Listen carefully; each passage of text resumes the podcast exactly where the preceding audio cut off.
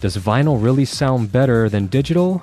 Or does digital sound better than vinyl? This this kind of controversy, this is right up there with Trump Hillary, Picard Kirk, Beta VHS.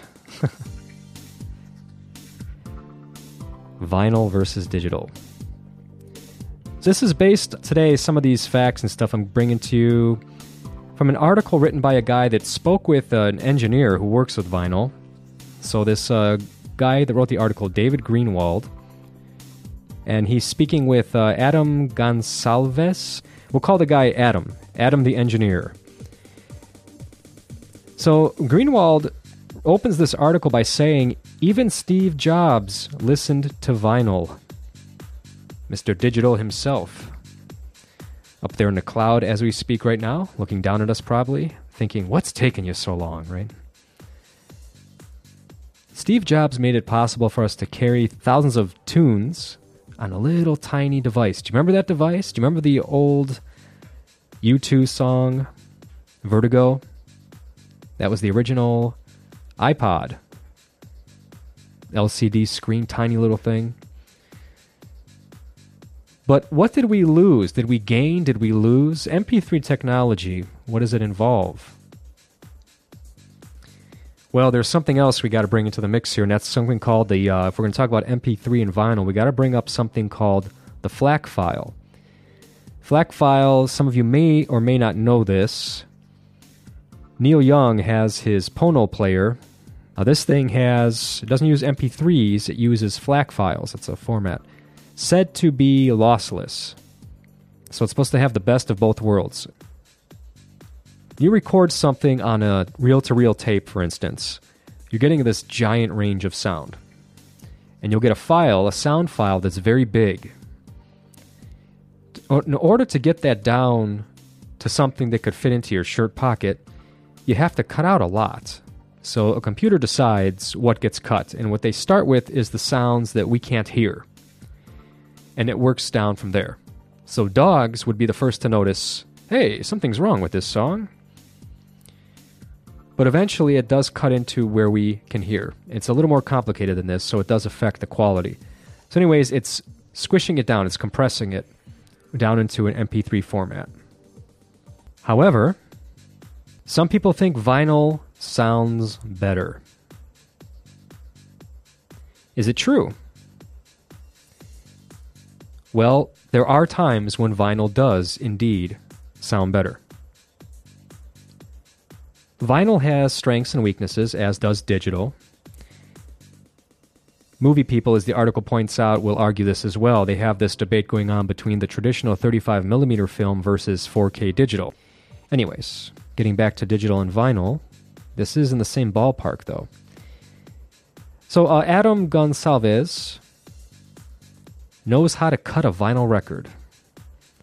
Telegraph Audio Mastering. Engineer Adam Gonsalves explains lathes, lacquers, and how to cut a vinyl master. So basically, what happens is here, um, not all of them use lacquer, by the way, but they do literally cut a record. So uh, Adam receives mixed recordings from a studio, sometimes even a band's computer, in which case it's digital, to master and cut the lacquer and then it goes off to be made into metal stampers that will press hundreds or thousands of these little PVC pellets into vinyl LPs. So, what are the good points of vinyl? Well, it's the only format we have that's actually fully lossless, fully analog, and fully lossless. According to Adam Quotes, you just need a decent turntable with a decent needle on it, and you're going to enjoy a full fidelity listening experience. It's a little bit more idiot proof and a little bit less technical. End quote.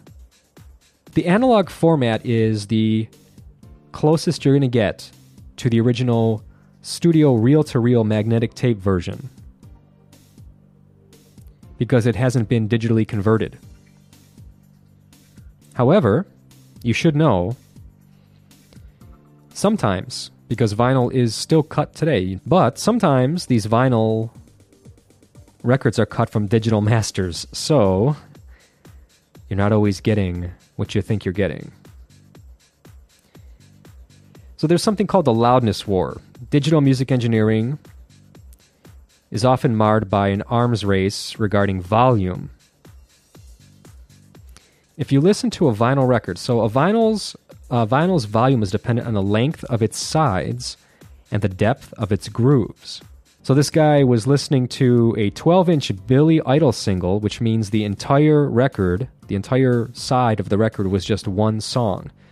So the groove is deep and wide you got a wide, deep groove that's able to breathe, you're going to get great sound.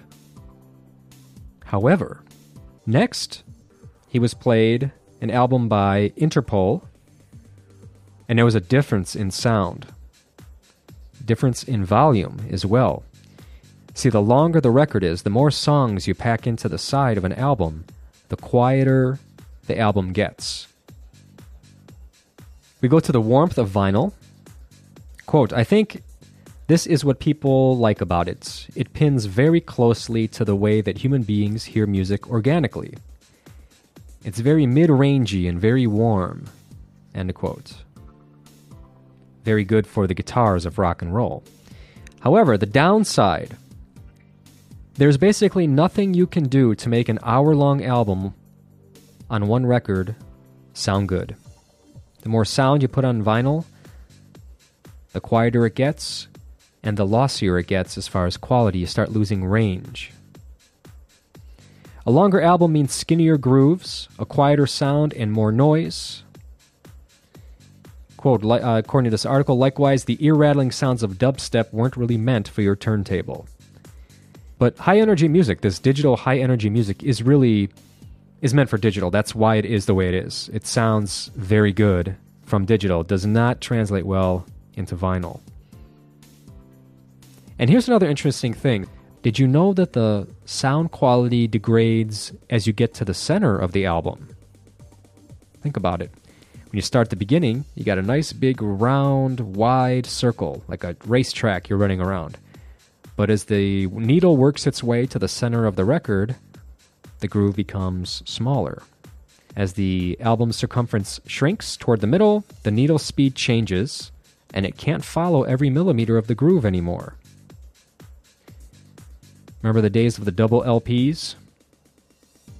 That's why they did them, to try and maintain the sound quality. And I also wonder if this had something to do with the way albums were arranged. I remember Alice Cooper Goes to Hell. If you get the CD version and you have the vinyl version, the um, track sequence is different. But yeah, I remember, uh, you know, I was at a friend's house or something who had, you know, looking through her old record collection at the time. This is years ago. And I'm looking, I'm like, oh, Alice Cooper Goes to Hell. And I look, I'm like, wow, the song order is different. She said, yeah, it's because they only had so much time to work with on each side of the album. You know, CD, you don't have that problem. But I also wonder if the real reason was that some of the songs just wouldn't sound as good if they were laid out at the end of side one. So better to flip it to the beginning of side two where it has wider room to sit on the record. You know what I'm saying?